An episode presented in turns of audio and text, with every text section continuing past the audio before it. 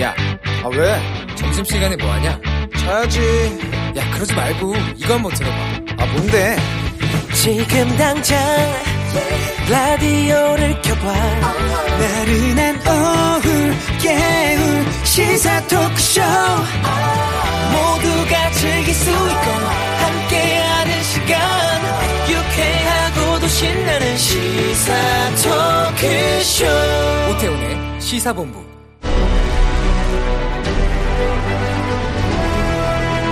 김철민의 본부 뉴스.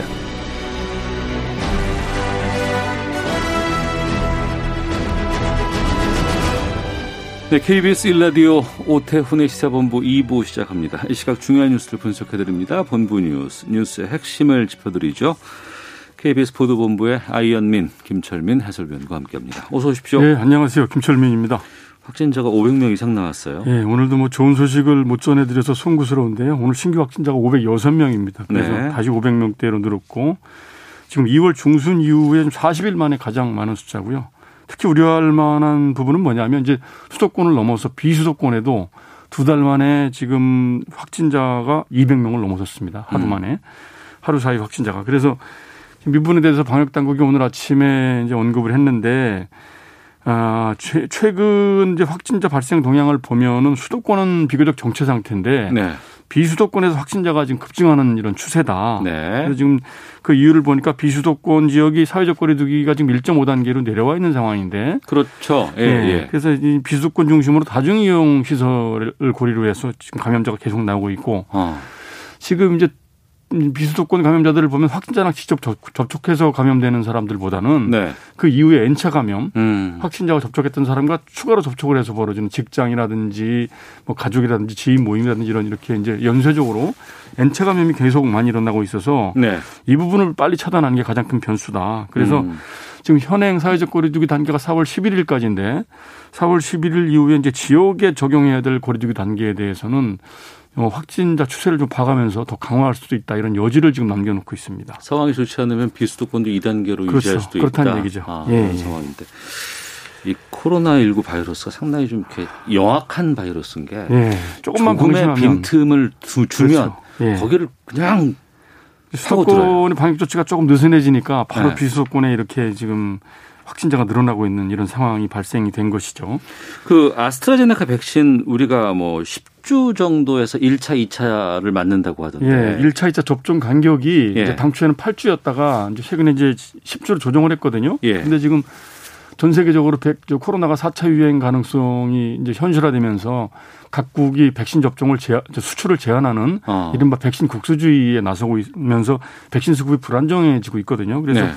우리도 지금 2분기 백신 접종 작업이 차질이 생기지 않을까 지금 우려를 하고 있는데 지금 아스트라제네카 백신은 당초에 그 1차하고 2차 접종 주기가 4주에서 12주 사이거든요. 네.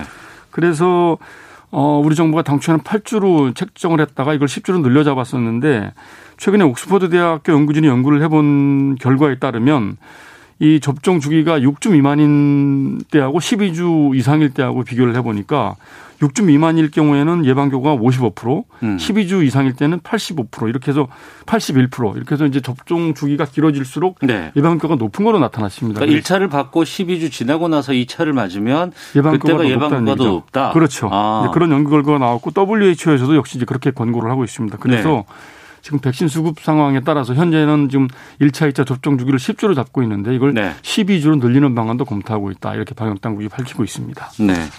화이자 백신이 또 들어왔다고요? 예, 파이자 백신이 주로 이제 그 75세 이상 어르신들, 그 다음에 그 요양시설 입소자라든지 종사자들한테 접종하는 이런 백신인데 우리가 정부가 화이자 사하고 이제 1,300만 명분 이제 그 확보하기로 계약을 해놓은 상황에서 지난 24일에 25만 명분이 1차로 들어왔거든요. 근데 네. 오늘 또 2차로 25만 명분이 추가로 항공편으로 들어왔습니다. 그래서 오전 8시 20분쯤에 인천공항에 도착을 했고 지금 평택 물류센터에 보관이 돼 있습니다. 그래서 지금 아 현재 이제 6월까지 화이자 백신은 300만 명분이 들어올 예정이고요. 네. 어, 전체적으로는 정부가 확보한, 확보한 백신은 7,900만 명분입니다. 이게 이제 예정대로 잘 들어올 경우에 이제 에, 뭐 11월까지 다 집단 면역이 생길 텐데 지금 전 세계적인 상황하고 맞물려 있는 음, 거라서 이게 어떻게 될지는 좀 지켜봐야 될 것 같습니다. 네. 집단 면역 위해서는 백신을 잘 맞아야 되는데 예. 백신 맞을 때 이제 동의가 또 중요하잖아요. 그렇죠. 근데 이제 여러 가지 잘못된 상식이라든가 뭐 예. 가짜 뉴스 때문에 안 맞겠다라고 그렇죠. 하는 게 좀 나올까봐 걱정인데 예. 그런 가짜 문서 뉴스를 제작한 사람이 제- 잡혔는데 이 교회 목사가 이런 짓을 했던 걸로 드러났습니다. 이게 교회 목사라고요? 예, 얼마 전에 이제 인천 시내 길거리에 네. 그 이제 백신과 관련된 가짜 문서가 이제 괴문서가 나붙었었거든요. 그래서 백신에 마이크로칩이 숨겨져 있다. 뭐 백신을 맞으면 전신에 경련이 오고 사지 마비가 오고 심정지가 와- 온다. 그래서 음. 백신을 맞으면 1년 안에 사망한다. 이런 괴문서가 이제 인천 시내에 붙어 가지고 경찰이 수사를 해 봤더니 네. 그 66살 그 목사가 그 이런 그 백신 관련 괴문서를 대전의 한 인쇄업체에 의뢰해서 제작을 해가지고 자신의 교회에다 비치해 놨었고 네. 이거를 이제 신도들이 갔다가 이제 인천시내 남동구 일대 그 뭐 버스 정류장 이런 데 이제 붙인 걸로 이제 드러났습니다. 그래서 음. 이 목사를 이제 특정을 해서 이제 입건을 했고요. 그래서 경찰이 조사를 해보니까 이 목사는 유튜브라든지 인터넷에 떠도는 이런 근거 없는 말들을 다 짜집기 해서 이런 문서를 만들었다. A4 한 장 정도 되는 이제 이런 분량인데 이런 문서를 만들었다 이렇게 진술을 했고 네. 이 문서를 이제 시내 인천 시내에다가 갖다 이제 그 게시한 그 신도의 경우에는 자기는 배운 게 없어서 한글 잘 모른다. 음. 그 전단지가 교 무슨 성경 교리가 담긴 전단지를 갖다 붙였다 이렇게 진술을 했다고 합니다. 네. 아니 목사면 뭐 종교 활동 잘 하시면 되고 예. 여기에 대해서 전문적인 지식이 있는 분도 아닌데 그렇죠. 이런 걸 막 퍼뜨리면 어떡하나요? 이거 이렇게 해서 불안감을 조장하고 백신에 대한 불신을 조- 초래하는 이런 행동을 하면 안 되죠. 음. 목사라는 분이 이러시면 안 되겠죠. 미국이 지난해 국가별 인권 보고서를 작성을 했고 이게 발표가 됐네요. 예, 지금 이제 조 바이든 행정부 출범 이후에 대북 정책의 기조가 아직 확정이 안 돼 있는 상황인데 지금 북한 인권 문제에 관해서 중요한 그 변화가 생겼음을 시사하는 이런 보고서가 오늘 발표가 됐습니다. 미국 국무부가 오늘 2020년 국가별 인권 보고서를 발표를 했는데 네. 여기에서 북한을 지목을 하면서 북한 정권은 그 전 세계에서 최악의 인권 침해 국가 가운데 하나다. 음. 북한 정권의 지독한 인권 침해에 대해서 반드시 책임을 지게 할 것이다. 이렇게 이제 명시를 했습니다. 네. 그래서 이 인권 보고서 발표 이후에 이제 리사 피터슨 리사 피터슨 이제 차관보 대행이 이제 기자회견을 했는데 기자회견에서도 이제 비슷한 논조로 얘기를 했습니다. 우리는 전 세계 최악 가운데 하나인 북한의 지독한 인권 침해 기록에 대해서 계속 우려를 하고 있다. 그리고 북한 정부가 이 지독한 인권 침해에 대해서 계속 책임을 지게 할 것이다. 이렇게 이제 어, 강조를 했습니다. 이게 과거보다는 좀 세- 강해진 거예요. 그렇죠. 전반적으로는 이제 2019년 인권 보고서 내용을 그대로 이제 뭐 이제 인용을 했는데 이제 어떤 내용이냐면 북한의 보안 부대가 수많은 인권 유린을 자행을 하고 있다. 그래서 당국에 의해서 불법적이나 임의적인 살해, 살인이 이루어지고 있고 네. 당국에 의한 강제 실종, 고문 같은 게 이루어지고 있다. 이런 걸 명시를 했는데 네. 이제 그러면서 구체적으로 북한 정권이 지독한 인권 침해를 하고 있고 최악의 인권 침해 국가 가운데 하나라는 표현을 명시를 했는데 음. 이게 이제 달라진 거죠. 과거에 이제 트럼프 정부 때는 그이 계속 인권 보고서를 발간을 하면서 네. 최악의 인권 침해 국가라든지 지독한 인권 침해라든지 이런 표현을 뺐었거든요. 아, 표현의 그래서- 차이가 좀 네, 생긴 거군요, 이제. 그 이제 비핵화 협상을 하면서 이 북한 인권 문제에 대해서 중요한 변수로 이렇게 이제 거론을 하지 않았는데 음. 예, 이제 바이든 행정부는 그전 정부와 다르게 북한 인권 문제를 중요한 고려 요소로 담겠다 이렇게 지금 이제 강조를 하고 있는 상황이라서 앞으로 대북 정책이 좀 더 강경한 기조로 바뀌지 않을까 이런 어, 우려가 나오고 있는 상황입니다. 알겠습니다. 자, 본부 뉴스 이 뉴스까지 하도록 하겠습니다. KBS 보도본부의 김철민 해설위원과 함께했습니다. 고맙습니다. 네, 고맙습니다.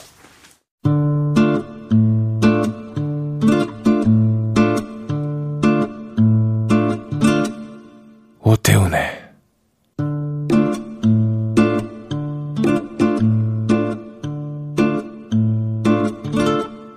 시사본부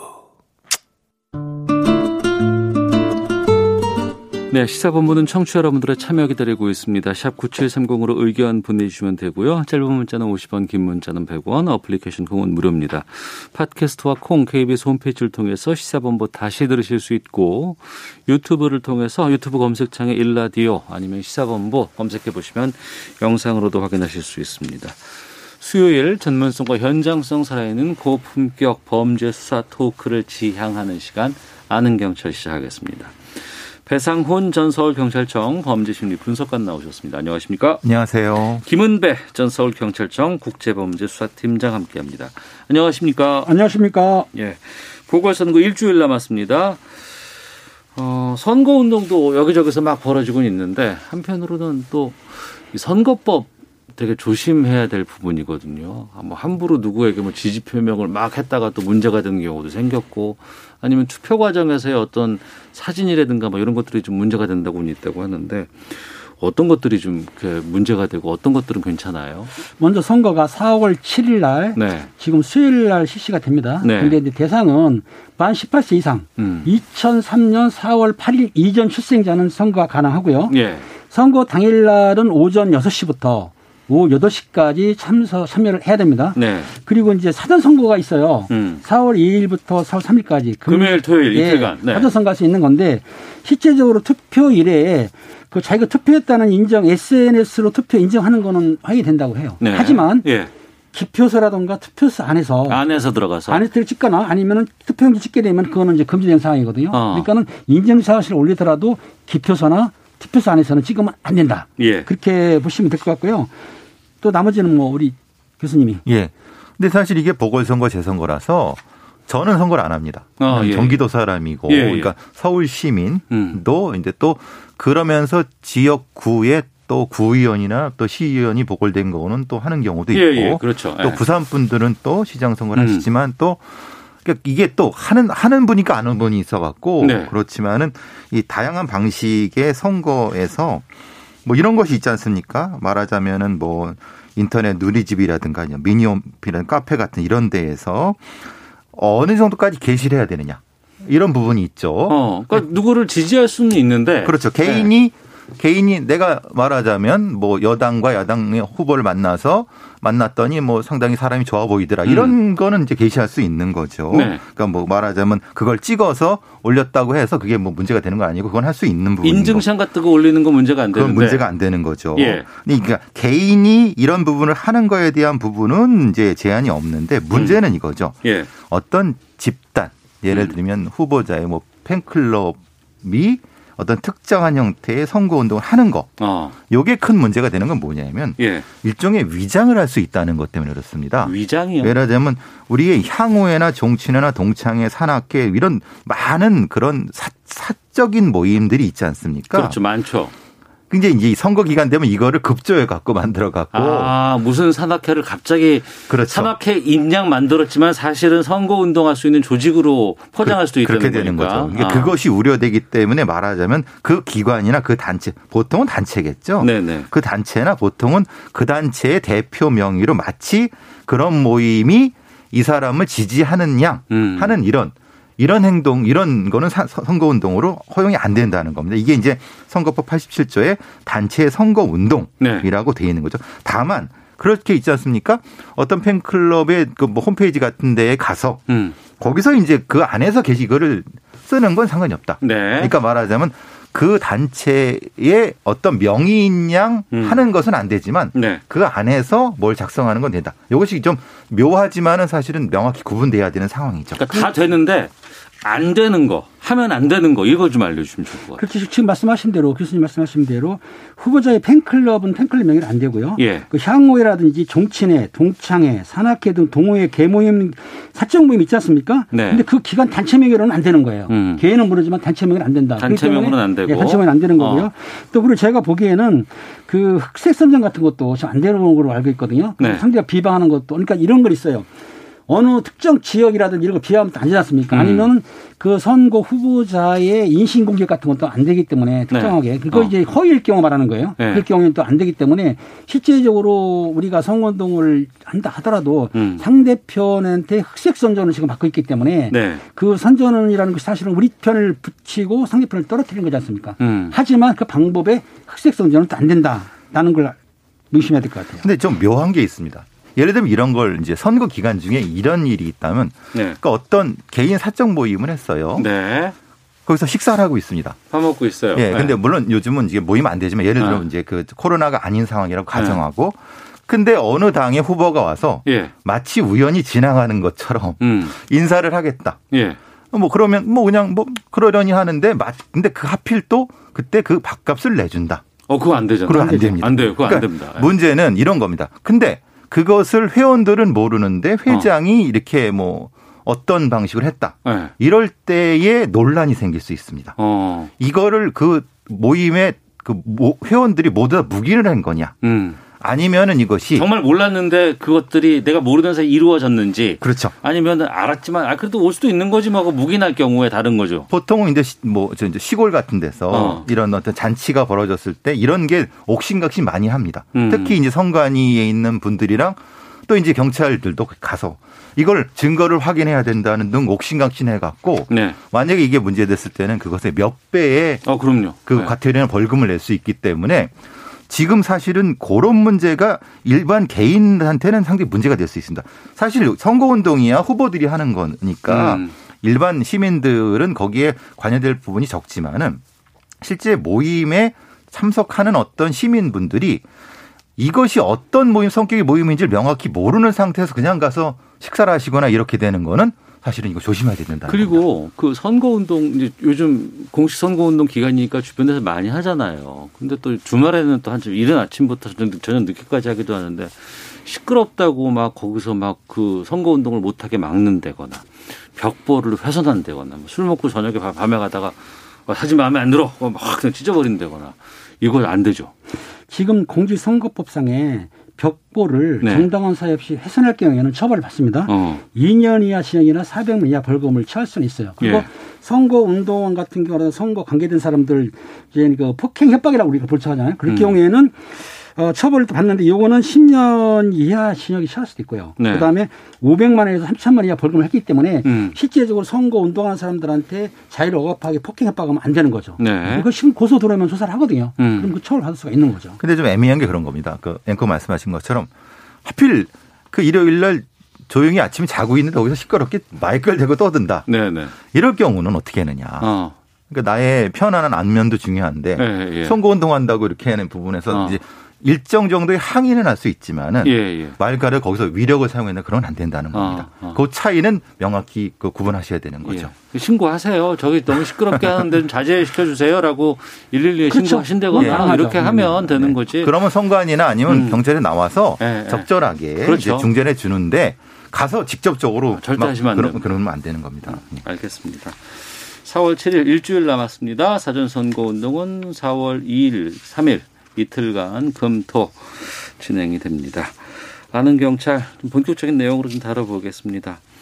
그 구미 3살 여자아이 사망 사건 이게 지금 뭐가 나왔다가 안 됐다가 지금 뭐 계속 이게 상황이 바, 바뀌는데 정리 좀 부탁드릴게요. 이게 사실 정리하기가 참 애매한 게요. 예. 이게 그 언론이 무엇인가 이제 싹 발표를 하면은 경찰에서 확인을 안 해주고 예. 또 그 다음 날 또 그 상황이 바뀌어 버리니까 네. 사실 이게 지금 상에서 정리하기가 좀 애매한 부분인데 오늘 오전까지의 어떤 상황을 보면은 네. 일단은 어 그 경찰이 그 석 씨의 아이죠 죽은 아이라고 판명된 그그 아이의 사진 네. 말하자면 근데 그게 죽은 아이인지 어떤지 모르는 거예요. 왜 그 말씀드리냐면 그 사진이 사라진 아이일 수도 있고 죽은 아이일 것일 수도 있, 섞여 있을 수 있는 겁니다. 그렇죠. 왜냐하면 바뀌었다는 아, 언론에 공개된 예, 예. 어 어디 그 방송사에서 공개했던 예, 예, 예, 그 예. 사진 저도 봤는데 사진. 예, 예. 근데 그 사진이 세 살 여자의 죽은 아이일 수도 있고 예. 아니면 우리가 어 행방이 어디인지 모른다고 했던 먼저 아이 예, 예. 일 수도 있다. 예, 왜냐하면 그 그런 사진들 10장 정도를 예. 파악해서 국과수에 감정을 맡겼는데요. 예. 판독 불가로 나왔다고. 합니다. 왜냐하면은 어. 서로 초점이 다르고 예. 상황도 다르고 그렇기 때문에 왜 어. 이게 중요했냐면은 실제로 그 중에 어떤 사진은 바뀌기 전에 아이일 수도 있는 거고 예. 나머지는 바뀐 아이일 수도 있는 거고 근데 음. 그 아이가 한 아이일 수도 있는 거고 네. 또다 바뀐 아이일 수도 있는 거고 음. 그죠? 세 가지 가능성이 다 있기 때문에 그 중에 그 아이들의 사진 중에 판독이 돼서 이 아이와 이 아이 사이가 다른 아이라고 하면 이거는 확실한 증거가 될 수 있는 거죠. 음. 근데 문제는 사진이 판독 불가로 나왔다는 거는 네. 그걸 확인을 못 한다는 겁니다. 그러면 두 분께 그러니까 워낙에 이제 언론에서는 여기저기 좀 말초적으로 뭐 갑자기 뭐 뉴스들이 막 나왔다가 사라지고 바뀌었다가 막 하고 하기 때문에 좀 혼란스러운데 사실 확인이 된 것만 좀 여쭤볼게요. 실제적으로 그 아이가 예. 그 2018년 3월 30일 날 출생을 했습니다. 음. 그 31일부터 그 친모라고 주장한 성모 씨가 그 병원에 온 거예요. 네, 왔는데 그 아이를 보니까 사진을 보니까 아이가 사실은 친상아보다는 좀 약간 더 오래된 아이로 보는 거예요. 경찰 한 100일 정도 됐다고 봤는데 어. 예. 실제적으로 그건 아닌 것 같아요. 왜냐하면 당시에 태어난 아이에서 4월 2일 날 혈액형 검사를 했는데 네. 예의형으로 나왔어요. 네. 그 어린아이가. 그런데 그 김 씨, 김 씨는 사실은 비비형이에요. 음. 그렇다고 한다면은 남편이 어떤 혈액형이 있다 하더라도 예형이 나올 수가 있다 없다 못 나옵니다. 네. 그럼 예형이 나왔다는 거는 김 씨 아이가 아니라는, 아니라는. 거죠. 그렇다고 네. 한다면 4월 2일 전에 검사를 했다면은 바꿔치기 했을 것이다. 어. 그 얘기에 신상아 있을 때 그리고 교수님 말한 대로 어린 나이에 그 사진 찍은 걸 보니까 발찌가 머리맡에 떨어져 있더라. 예. 그럼 일부러 발찌를 뗀 거 아니냐? 그 사진. 나왔어요, 그거. 네. 예. 그렇게 주장하는 거고 피해자 가족들은 일부러 바뀐 게 아니다 벗어진 거다라고 주장하고 있고 또 하나 재미있는 사건은 뭐냐면 실제적으로 혈액형이 그 아마 석모 씨 혈액형은 조회를 안 한 걸 알겠지만 그쪽으로 보겠거든요. 근데 검찰 중요한 거는 혈액형도 김 씨하고 틀리고 또 DNA 검사해 보니까는 성모 씨하고 같고 예. 그렇다고 한다면 틀림없이 성모 씨가 출산한 것이다. 예. 라고 해서 성모 씨 PC 그 회사의 PC도 조회를 해봤더니 음. 셀프 출산 즉 혼자 네네네. 출산을 그래도 조회를 했다는 거예요. 예. 그런 것도 나오고 또그내그 당시에 그 출산하기 전에 헐렁한 옷을 입고 다녔고 음. 이렇게 경찰에서는 여러 가지 정황을 보고 지금 성모 씨가 출산했다고 하는데 가족들은 무조건 부인하는 거예요. 애 난 적도 없고 네. 그 당시 셀프 출산 그 PC도 개인 게 아니다. 예. 회사 거 가져가서 했기 때문에 밝혀라. 이런 식으로 하기 때문에 경찰에서는 지금 자백을 받지 않은 상태에서 또 그리고 알다시피 그 성모 씨의 그 남자 친구분들 그리고 통화 내역이 나왔던 분들을 해봤는데 DNA가 맞지를 않았어요. 어. 여기서의 이제 그 성, 성모 씨 가족이 반박 성명서를 제출을 했습니다. 네. 그러니까 그것이 언론을 통해서 나온 것은 악삼 팀장이 말씀하신 것처럼 어, 그 셀프 출산이 포렌식 됐다고 하는 PC 자체가 개인용 PC가 아니라 일종의 공용 PC 개념이다. 여러 사람이 함께 쓰는 네. PC였기 때문에 네. 내가 검색했다고 주장할 근거는 희박하다. 어, 왜냐하면 거기서 셀프 출산이란 개- 어떤 것이 나왔다 하더라도 그거를 이 사람이 검색했다는 증거는 없지 않느냐. 네. 근데 경찰은 아직 거기에 대한 답을 못 하고 있고요. 음. 그러니까 그 부분도 논란이 되는 부분이고요. 아까 말씀하신 것처럼 혈액형도 신생아가 혈액형이 바뀌는 건 자주 있는 일이다. 어. 왜냐하면 면역이 이게 발달하지 않았기 때문에 그래서 신생아 혈액은 뭐 태어났을 때 한 번, 그 뒤에 뭐 한 번 더 하고 확실하게 한다. 이건 이제 일부 산부인과 의사들이 똑같은 얘기들 하는 거니까 네. 그러니까 실제로 이 혈액형이 바뀌었다는 게- 것도 사실은 확인을 해봐야 된다. 음. 이게서 미스터리가 되는 거고요. 그리고 이제 그 이 석 씨의 남편이 얘기하는 거는 당시에 이제 뭐 헐렁한 옷을 입고 다녔다 아니면 뭔가 그때 휴가를 냈다 이런 것도 그러니까 출산할 정도라면 남편이 알지 왜 모르겠느냐 예. 이런 거 아니에요? 그런데 석 씨의 남편은 어차피 관련 관계자기 때문에 어. 경찰은 그, 시- 그 진술은 신뢰할 수 없다라는 음. 형태로서 지금 세 가지 부분에서 논란이 되는 거죠. 네. 그러면 그 일반인 입장에서는 아니 경찰이 이거 너무 오랫동안 진실에 접근하지 못하고 너무 겉만 돌고 있는 건 아니냐. 계속 이렇게 바뀔까라는 궁금증이 들 수밖에 없거든요.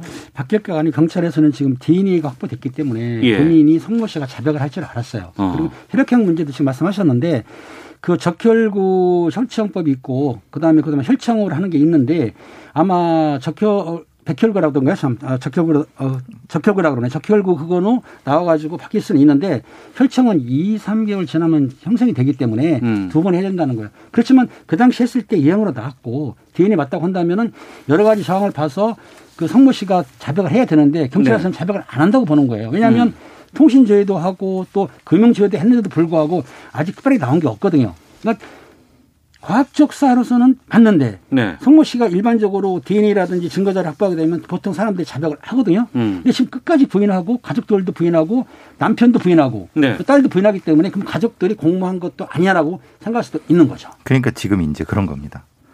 죽어도 자기는 안 했다. 어. 근데 과학적인 데이터는 했다고 나온다. 예. 이럴 때의 경찰의 수사 방법이 없다는 겁니다. 저 솔직히 말해서.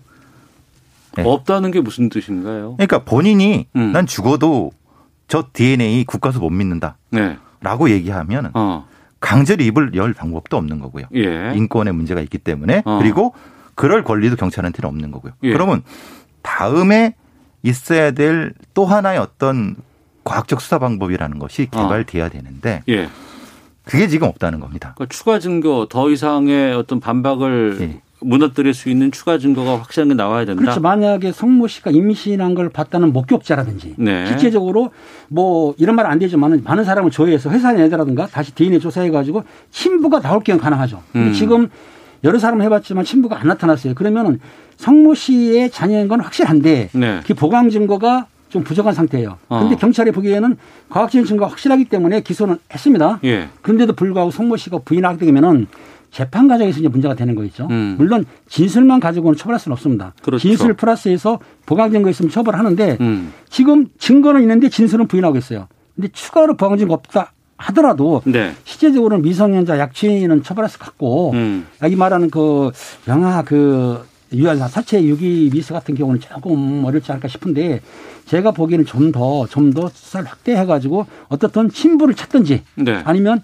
성모 씨가 임신할 당시에 목격자를 찾아야만 이 사항이 좀 종결될 것 같아요. 저는 제도적인 전환이 필요하다고 봅니다. 제도적인 전환이 필요하다. 예, 지금은 이대로 기소하면 안 됩니다. 왜냐하면 이대로 기소되면 일사부재리가 나올 수도 있기 때문에 무슨 뜻이죠? 그러니까 이대로 증거가 없는 상태에서 기소, 기소 해 버리면은 음. 재판에서 검사가 곤란을 겪을 수도 있는 거고요. 예. 그리고 명확한 진실이 밝혀지지 않은 상태이기 때문에 음. 일종의 어 우리는 그런 제도가 없는데 그러니까 동결시켜 놓는 겁니다. 동결. 예, 예. 그러니까 이제 기소하지 않고 예. 수사 중으로 해놓는 겁니다. 네. 해놓게 되고 그 뒤에 이제 어 여러 여러 과학적 증거를 계속 찾아가는 거죠. 어. 근데 무턱대고 기소했다가 만약에 예. 어설프게 판결이 나와버리면은 어. 제대로 된 진실을 못 찾을 수가 있습니다. 어. 결국은 여기서는 어 사라진 아이를 찾아야 되는 거고. 네. 그죠? 만약에 사라진 아이를 못 찾게 되면 영원히 미제 사건이 될 수밖에 없습니다. 그리고 어설프게 판결이 나버리면은 일사부재리에 걸려버리죠. 한 번 재판한 건 또 재판할 수가 없기 때문에 아, 한 번 재판을 해버리면 네. 그것에 대해서 새로운 증거가 나왔다고 해도 아, 그건 아, 이제 나오게 판, 되면. 판결이 확정될 경우 말하는 거고 네. 어.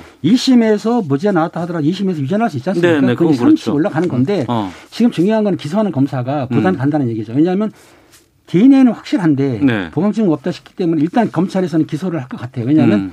과학수사를 배제해버리면 문제가 되거든요. 그렇다면 모든 DNA를 부정해야 되는데 그건 또 힘들거든요. 네, 네. 단지 재판부에서 형량을 때 형량을 정할 때에 참작을 할 거 아니겠느냐. 음. 근데 그 안에 재판 기일이 길기 때문에 그, 기- 그 안에 경찰이나 검찰에서는 지금 확실하다고 보겠지만 그래도 석 씨가 자백을 유도할 수 만한 증거를 들이대든지 네. 아니면 석 씨를 설득을 해서 자백을 받게 되면 되는 건데 어. 거기에 좀 시간이 걸리는 거고 알다시피 경찰에서는 공개 수사를 못했습니다. 왜냐하면 명예훼손죄도 있고 또 그 심사를 해야 되거든요. 그런 문제 때문에 비밀 유지도 해야 되고 예. 해서 어느 분들은 초창기에 차라리 공개 수사 했으면 좋을 뻔했다 하지만 좀 늦었죠 지금은. 음. 이 때문에 얼굴 공개를 지금 안 한 상태인데 그러다 보니까 비밀리 수사다 보니까 경찰력도 소요되고 좀 더 수사하기가 힘들었던 건 사실이었던 거죠. 계속 지금 뭐 구속 상태에서 지금 조사받고 예, 있는 그렇죠. 건가요? 그런데- 시간이 얼마 안, 안 남을 예, 것 같은데. 그렇죠. 기소를 해야 됩니다. 네. 며칠 안에 사, 5일 안에 기소를 해야 되는데 음. 근데 그러면 기소가 돼서 재판하는데 증거가 없는 부족한 상태에서 검사가 엄청 고생을 할 것이고 예. 근데 그런 상태에서 이제 그 석씨 쪽에서는 일종의 보석을 음. 그러니까 석방을 요구를 하겠죠. 왜냐하면 이런 부분 때문에 네. 그러니까 너무 오랫동안 구속해 놓을 수도 없는 상태입니다. 음. 그러니까 말하자면은 이게 이제 증거를 분명히 찾았어야 되는 거고 저는 시간이 걸리면 찾을 수 있다고 생각하거든요. 네. 근데 그러지 못하는 상황도 아주 드물지만 이런 상황도 존재를 합니다. 음. 그러니까 거기에 맞, 맞는 수사 방식이나 입증 방식이 필요한데 아직 아마 겨, 우리나라의 경찰도 검찰도 이런 케이스는 다 드물 겁니다. 그러니까 음. 나왔는데도 불구하고 자기 죽어도 아니라고 하는 경우가 그러면 뭐 마음대로 찾아봐라라고 하는 거지 않습니까? 그러면 시간을 좀 더 줘야 되는데 그 시간이 구속 기간이라는데 재판 기간이 한정돼 있기 때문에 이 부분은 다시 또 저는 그래서 제도적인 부분에 보완점이 좀 있어야 된다라고 네, 생각합니다. 제도적인 문제도 있지만 검찰에서 10일 안에 기소를 하는데 네. 10일을 연장할 수는 있어요. 20일까지 어. 시간이 있습니다. 예. 기소가 재판이 들어가면 6개월 동안 가능하니까 그, 예. 그 기간 동안 할 수 있는데 말씀하신 대로 이제 보석 신청을 하겠죠. 그럼 재판부에서 받아들일 수도 있을 상황이 되는 거죠. 음. 이 외할머니로 알려진 사람이 친모로 드러나서 좀 반전을 겪었던 이 경북 구미 3세 여아 사망 사건. 시간이 지나고 나면 좀 명확하게 뭔가 풀려야 되는 것 같은데 계속해서도 미궁에 빠지고 있고 왜 이게 쉽게 해결되지 않을까라는 그냥 막연한 생각들이 좀 있어서 궁금했습니다. 좀 이 궁금증들을 빨리 좀 해결해 주시길 좀 부탁드리겠습니다. 0837님께서 아, 제가 이번 주 금토에 사전선거 운동이 있을 예정이라고 했 다고 하셨어요. 사전 투표인데 제가 운동이라고 잘못 말씀드렸습니다. 저도 다시 좀 반성하도록 하겠습니다. 사전 운동이라고 투표죠. 했어요? 네. 아, 투표를 그, 안 그. 그, 그랬나 봐요. 아. 아, 자, 아는 경찰 함께하고 계시는데요. 헤드라인 뉴스 듣고 기상청 교통정보 확인하고 돌아와서 계속해서 또 다른 주제 살펴보도록 하겠습니다. 민주당이 이명박 전 대통령 시절 국정원의 지방선거 개입 정황이 드러났다며 당시 정무수석이었던 박형준 국민의힘 후보가 의혹에 대해 해명해야 한다고 주장했습니다. 국민의힘 주호영 원내대표는 민주당이 국민권익위원회에 소속 의원 174명과 그 가족의 부동산 소유 거래 현황 전수조사를 요청한 데 대해 셀프 조사라며 여야 교차 조사를 주장했습니다. 4차 재난지원금인 소상공인 버팀목 자금 플러스가 접수 이틀간 163만 명에게 약 3조 원 지급됐습니다. 코로나19 확진자 발생과 방역수칙 안내 등의 내용을 담은 코로나19 재난문자 송출이 대폭 줄어듭니다. 확진자 발생 상황과 동선, 지자체 조사 조치 계획, 개인 방역수칙, 중대본 안내와 유사한 내용의 재난문자 송출이 금지됩니다. 지난달 산업 생산이 제조업과 서비스업 생산이 모두 늘면서 8개월 만에 가장 많이 증가한 것으로 나타났습니다. 다만 소비는 코로나19 사태로 늘었던 음식료품 소비가 줄면서 감소했습니다. 지금까지 라디오 정보센터 조진주였습니다. 이어서 기상청의 송소진 씨입니다. 미세먼지와 날씨 정보입니다. 황사가 대부분 빠져나가면서 미세먼지 농도가 보통 단계를 회복한 지역이 많습니다. 다만 제주도는 아직 옅은 황사가 관측되고 있어서 먼지 농도가 나쁨으로 나타나고 있고 전남과 경남 일부 지역도 농도가 다소 높은 상태입니다. 오늘 제주도만 종일 미세먼지 농도가 나쁨이 예상되고요. 그 밖의 지역은 대부분 보통 단계에 머물겠지만 남부 일부 지역은 한때 나쁨으로 오르겠습니다. 입자 숫자가 작은 초미세먼지 농도는 전국이 보통 수준에 머물겠습니다. 오늘 전국이 대체로 맑겠고 한낮 기온은 서울 21도, 대구 22도, 대전, 광주 24도까지 올라서 4월 하순에 해당하는 기온을 보이며 올해 들어 가장 따뜻할 전망입니다. 현재 서울의 기온은 19.2도입니다. 미세먼지와 날씨 정보였습니다. 이어서 이 시각 교통 상황을 KBS 교통정보센터 공인혜 씨가 전해드립니다. 네, 이 시각 교통정보입니다.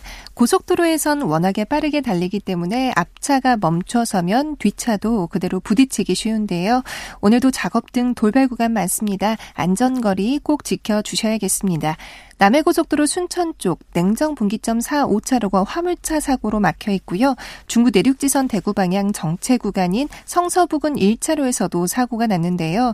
이 성서부근 사고 지점 커브가 무척 심합니다. 전방 주시 부탁드립니다. 서울 시내 간선도로는 구리 쪽 강변북로 영동대교 부근 4차로에서 사고가 나 일대 정체 극심하고요. 공항 쪽 올림픽대로 암사대교 부근 하위차로에서는 작업을, 한남대교 부근 2차로에서는 사고가 나 부근으로 여파 크게 봤습니다. 한편 오늘부터 서울의 대표적인 벚꽃길인 여의도 국회 뒤편 여의서로와 안양천로 벚꽃길이 통제됩니다. 내달 12일까지 진입이 불가하니까요. 차고 없으시기 바랍니다. KBS 교통정보센터였습니다.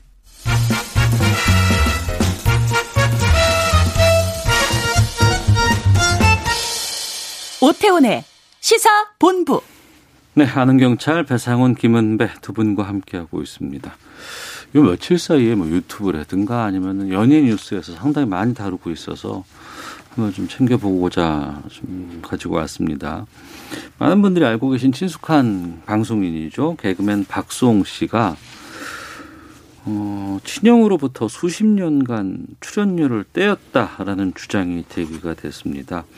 친형이 데뷔 초부터 매니저 이 업무를 맡아왔었고 그동안 자산 관리를 형과 형수가 했다고 하는데 기은배 팀장님 좀 정리를 좀 해주세요. 그렇습니다. 91년도에 개그맨으로 데뷔한 박수홍 씨가 30년 동안 이제 기획생활 하면서 많은 돈을 맡겼었는데 네. 그 매니지먼트 회사를 두 개를 운영으로 알고 있어요. 하나는 친형이 했고 가족이 네. 한 건데 그 매니지먼트 회사에서 박수홍 씨가 벌어들인 모든 돈을 관리하고 그 재산을 갖다가 이제 불리든지 투자 같은 걸 했는데 네. 실제적으로 박수홍 씨 명의로 돼 있는 것이 없더라. 어. 약 지금 인터넷이나 이런 뭐 그런 데서 보면 한 100억 상당의 돈을 친형하고 친형수 네. 그쪽에서 자기들 재산으로 횡령을 했고 음. 박수홍 씨한테는 뭐 상가 하나 정도 음. 그 정도만 있는 상태에서 어 아까 말, 말씀드린 대로 저 뭐야 그 다홍이라는 거 있죠 그 고양이 네. 거기에 댓글에서 시작됐는데 또 손모 개음 같은 경우에도 이걸 또 터트렸어요. 그러다 음. 보니까 지금 뜨거운 하시가 되는데 간단합니다. 박수홍 씨가 버는 돈을 관리하는 친형이 네. 돈을 빼달려 가지고 축제를 했고 음. 박수홍 씨는 가진 게 별로 없더라. 네. 이게 이제 인터넷 사이 막으려고 시끌시끌한 거죠. 음. 근데 이제 이게 100억이라는 것도 사실은 조금 확인을 해봐야 확인을 됩니다. 해봐야 될 왜냐하면. 지금 예. 다른 뭐 매체에서는 100억은 말도 안 된다. 음. 어, 액수는 좀 다르다. 뭐 얘기가 되고 있고 또 이제 그와 관련된 세무 하시는 담당하시는 분도 양쪽을 네. 다 아시나 봐요. 네 네. 그분도 액수는 확정할 수가 없다. 음. 그러니까 상당한 액수인 건 맞지만 네. 그리고 그것이 고의인지 아닌지에 대한 것도 확정할 수 없다. 그건 일단 뭐 확인을 해봐야 되는 상황인데 다만 무슨 문제가 있었던 건 맞는 것 같다. 음. 거기까지는 이제 양쪽이 다 인정하는 것 같고요. 네. 이걸 보시면은 아시겠지만 우리가 사실 뭐이뭐 개그맨 개인의 그 일상 사생활을 굳이 뭐 파헤쳐 볼 필요는 없지만은 예. 핵심은 그겁니다. 우리 이와 관련된 메인 이벤트에서 이분이 문제가 되면서 주변에 있는 고용된 사람들이 또 많은 고통을 받지 않습니까? 음. 예를 들면은. 그러니까 상당히 좀 깔끔하지 못한 이 연예인의 매니지먼트 사업 때문에 이런 네. 논란이 되는 것에 대한 일정 정도 정리가 필요하다. 음. 이게 저도 이제 방송 출연을 몇 번 하고 그랬지만은 출연료 개념이라는 게 참 모호합니다. 어. 그 급도 있어요. 네. 저는 학급이죠. 아주 아주 학급이죠. 왜요? 근데, 예. 왜 그러십니까? 근데 이제 근데 유명한 저에겐 상급입니다. 예, 아 무슨 말씀을?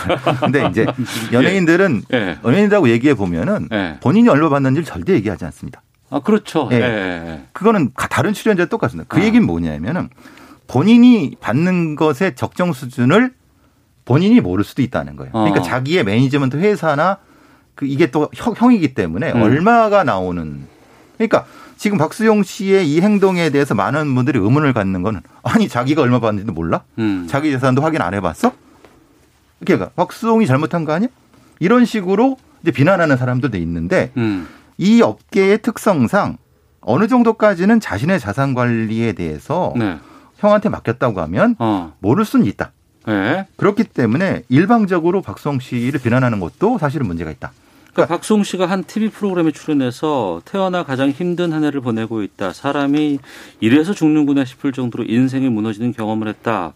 그러니까 박수홍 씨는 상당히 좀 놀라고 당황스럽고 억울한 지금 상황을 그렇죠. 예. 토로하고 있는데 그러니까 이제 매니저 매니지먼트를 형에게 맡겼고 그렇죠. 자기는 방송사 나와서 열심히 일을 한 거예요. 그럼 거기에서 나오는 수당이라든가 여러 가지 급여라든가 출연료, 이런 거 그렇죠. 출연료 같은 것들을 형이 관리를 해서 박수홍 씨의 노동의 대가로 이걸 지급을 하고 관리를 해줬어야 되는데 그렇게 알고 있었는데 나중에 확인해 봤더니 그 돈이 자기한테 없고 형의 이름으로 형수의 이름으로 다 가 있다는 거 아니에요 지금? 그렇죠. 박수홍 씨가 30년 동안의 개그맨 생활을 하면서 케어한 걸 가족을 케어한 건 맞다고 그래요. 예. 그러는데 이제 박수홍 씨가 벌어들인 수익료를 음. 형이 관리를 하면서 지금 나오는 얘기를 보면은 마곡지구에 7, 8개 정도의 건물이 있다는 건물은 아니고 상가는 거예요. 네. 근데 마곡 동 상가가 평당 1억 정도 가거든요. 분양 받을 음. 때. 지금 임대료가 제가 마곡동에 있으니까 알죠. 마곡동 같은 게 임대료가 250부터 400까지 받을 수는 있어요. 음. 1층짜리.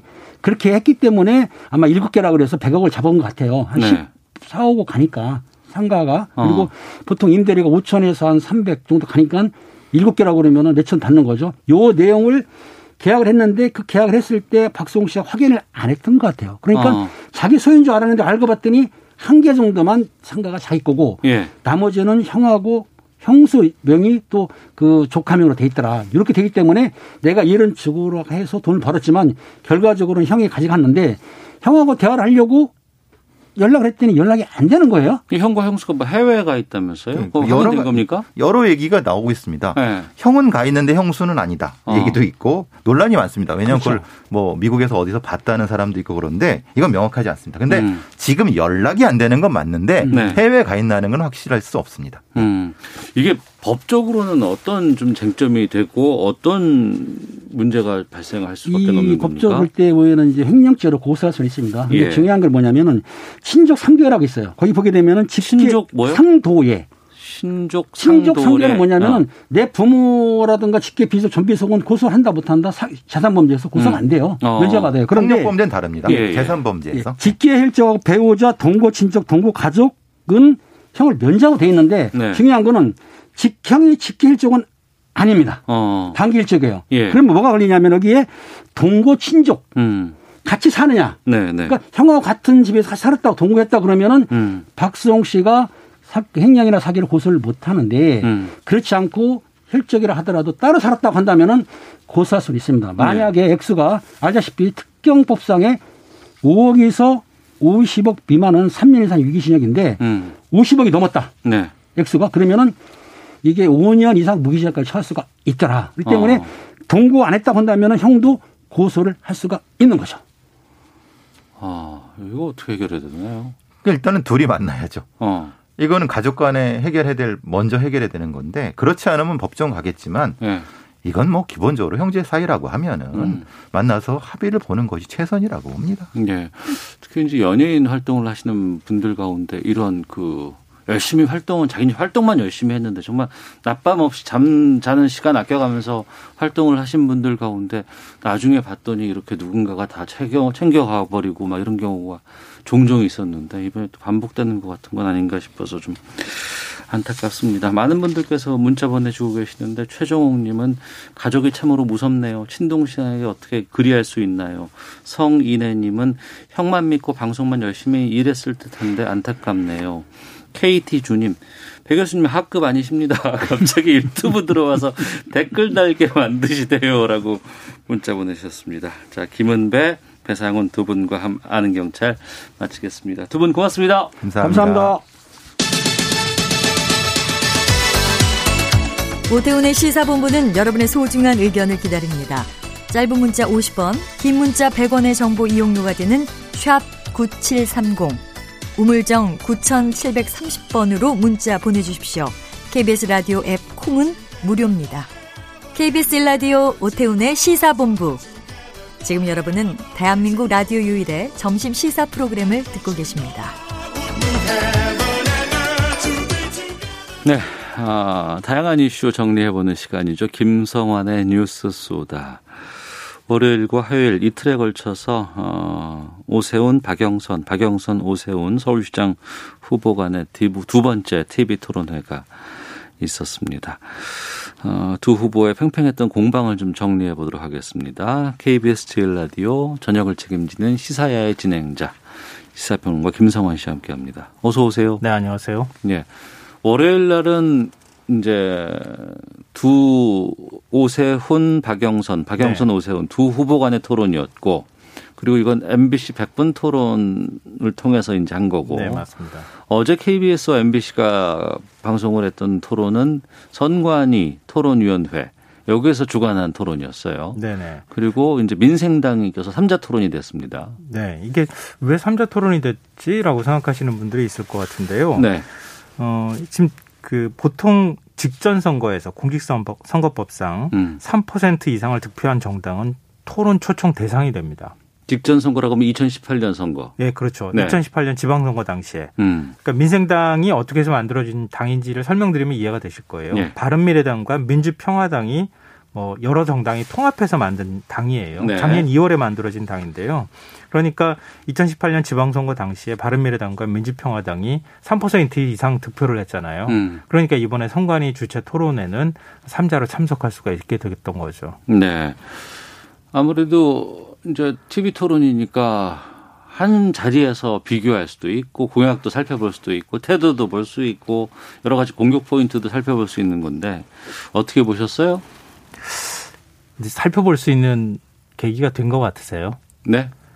TV 토론을 보시고. 그걸 왜 저한테 물어보십니까? 이게 왜냐면은 미국에서부터 사실 시작된 거잖아요. 네, 후보 네, 간 네. 토론이라고 하는 게. 어.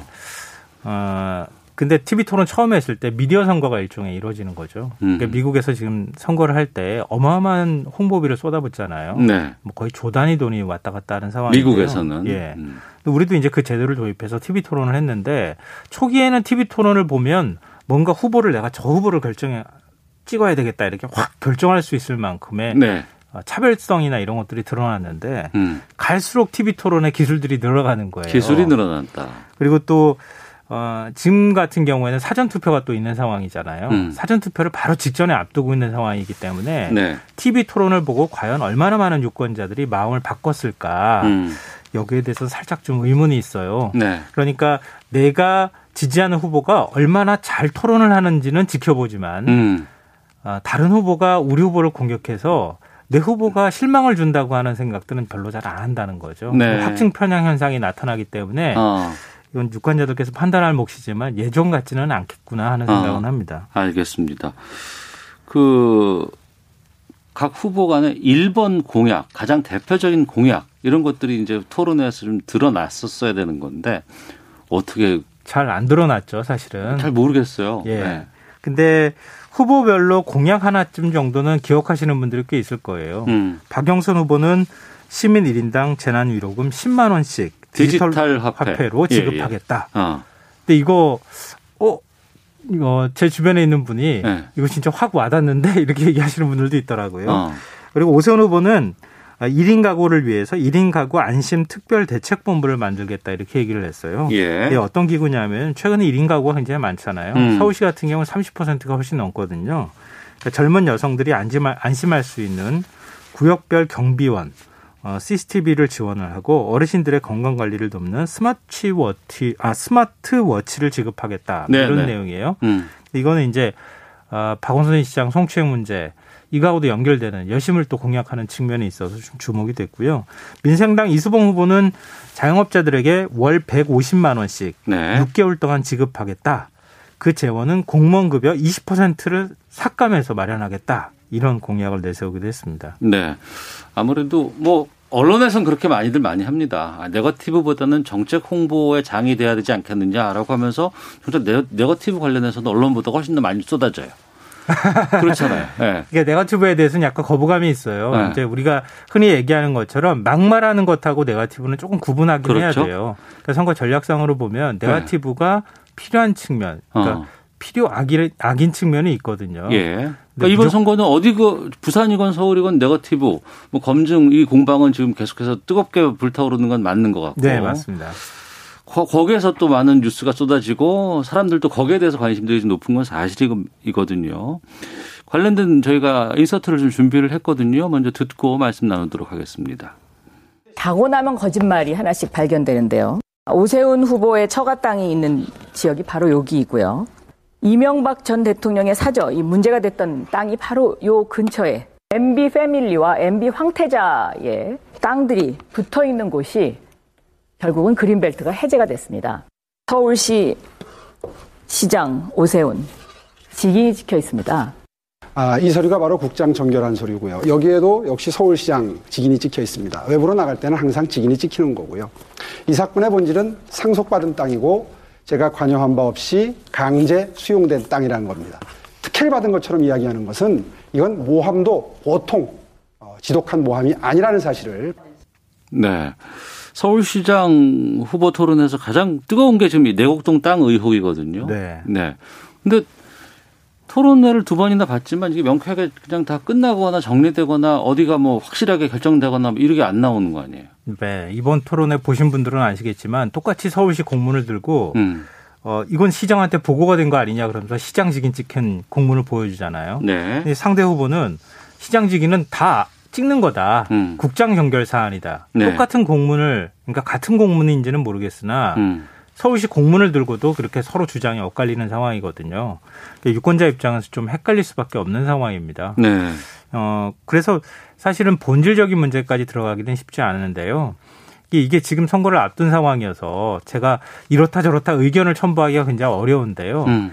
일단 투기냐 아니냐 이렇게 보기에는 약간 좀 관점이 부족한 측면은 있지 않을까 싶고요. 네. 나머지 부분은 과연 내부 정보를 알았을 가능성과 음. 그다음에 거짓말을 하고 있느냐 안 하고 있느냐 이건 네. 이제 공직자로서의 도덕성에 관한 문제니까 그런 어. 부분은 아마 선거 끝날 때까지 예. 계속되지 않을까 싶어요 논란이. 그러니까 논란이 계속되는 상황에서 유권자는 본인의 판단에 의해서 여기에 대해서 선거를 또 가름짓는 투표를권을 행사를 할 수밖에 없는 거 아니겠습니까? 네, 그렇죠. 네, 어. 현재까지는 조금 상황이 그런데요. 어제는 그 박영선 후보가 이 내곡동 땅 사진 보여주면서 오 후보 처가 땅 이상득 전 의원 사유지 이 이명박 전 대통령 형이죠. 네. 이명박 전 대통령 사저 땅이 이렇게 다 같은 지역에 몰려 있다 내곡동에 음. 이 볼수록 이상하다.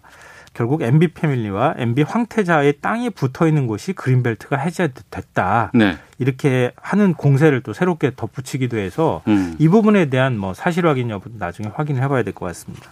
토론회 과정에서 두 후보 간의 고성이 오가는 장면이 있었다고도 하는데요. 이 부분도 좀 목소리로 들어보도록 하겠습니다.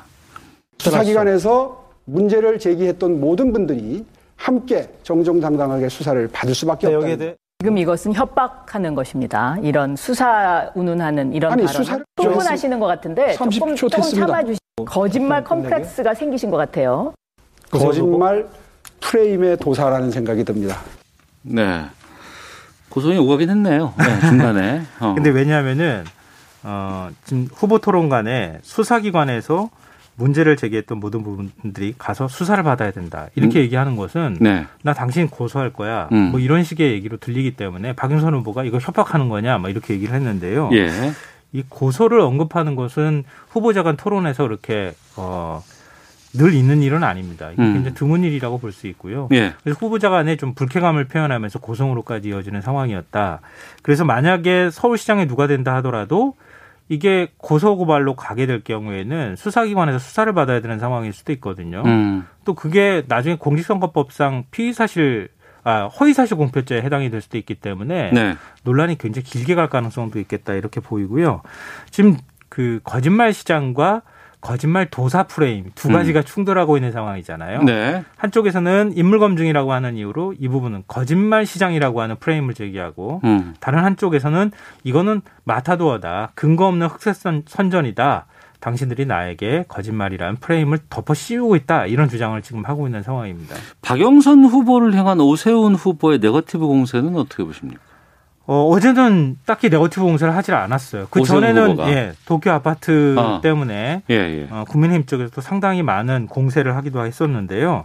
어, 그, 오 후보가 사실 네거티브를 하지 않는 이유에 대해서 정치권이 이제 여러 분석을 내놓고는 있지만 정당별 적극 지지층을 보면은 민주당이 국민의힘을 조금 앞서는 건 부인할 수 없어요. 음. 민주당 지지층이 굉장히 강구하다고 하는 거죠. 만약 정치 혐오가 확산하면서 중도층 투표율이 이런 상황에서 낮아진다면 오세훈 후보가 조금 더 손해를, 손해를 보지 않겠느냐. 예. 그러니까 네거티브 공세에 적극적으로 같이 맞대응을 하면 음. 이게 진짜 진흙탕 선거가 되고 투표율이 낮아지면 네. 조직세가 강한 민주당이 더 유리할 것이다. 그래서 가급적이면은 맞대응을 좀 자제하는 측면이 있을 것 같고요. 음. 또 하나는 현재 여론조사를 통해서 판세가 어, 지금 오세훈 후보 쪽으로 좀 많이 기울었다 이런 평가들이 나오고 있잖아요. 네네. 여론조사 치 전반이 다 이렇게 나오기 음. 때문에 제가 이렇게 말씀드릴 수 있는 건데요. 이런 경우에는 조금 우세한 후보는 뭔가 새로운 일을 만들기보다는 판세를 굳히면서 방어가 최선의 공격이라고 하는 태도를 취하는 게 일종의 선거의 ABC거든요. 네. 그런 기본적인 공식을 따라가고 있는 것 아닌가 싶습니다.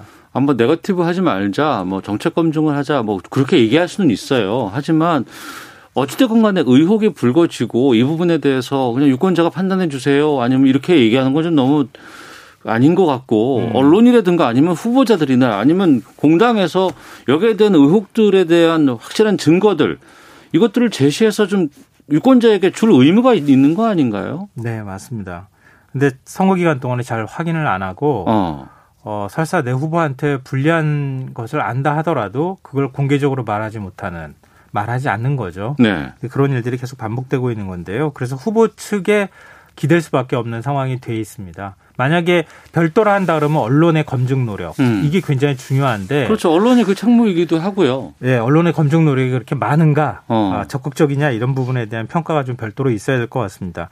근데 일단 오 후보가 지금 그동안에 거짓말 논란에 휩싸였었잖아요. 예, 예. 지난 16일 SNS에 내곡동 토지 관련 허위 사실 공표에 대한 입장 이걸 밝혔어요. 음. 근데 저는 당시 이 땅의 존재와 위치를 알지 못했고 지금도 위치를 모른다 이렇게 얘기를 했거든요. 처가일이기 때문에 계속 난 모른다 이렇게 얘기했고 근데 2000년 공직자 재산 공개 때 내곡동 땅을 신고한 사실이 알려지면서 거짓말, 거짓말 논란에 휩싸였거든요. 네. 오늘 관훈 토론회에 참석을 했어요. 음. 무려 45분 동안 내곡동 땅에 대해 설명을 했다고 하는데 예. 존재를 몰랐다는 표현에 대해 반성하게 된다. 음.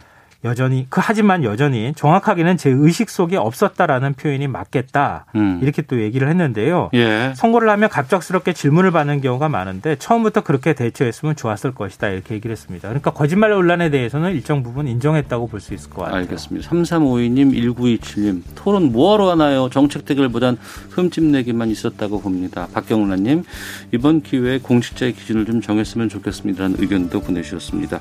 김성환 평론가와 함께했습니다. 고맙습니다. 네, 고맙습니다. 오태훈의 시사본 마치겠습니다. 안녕히 계십시오.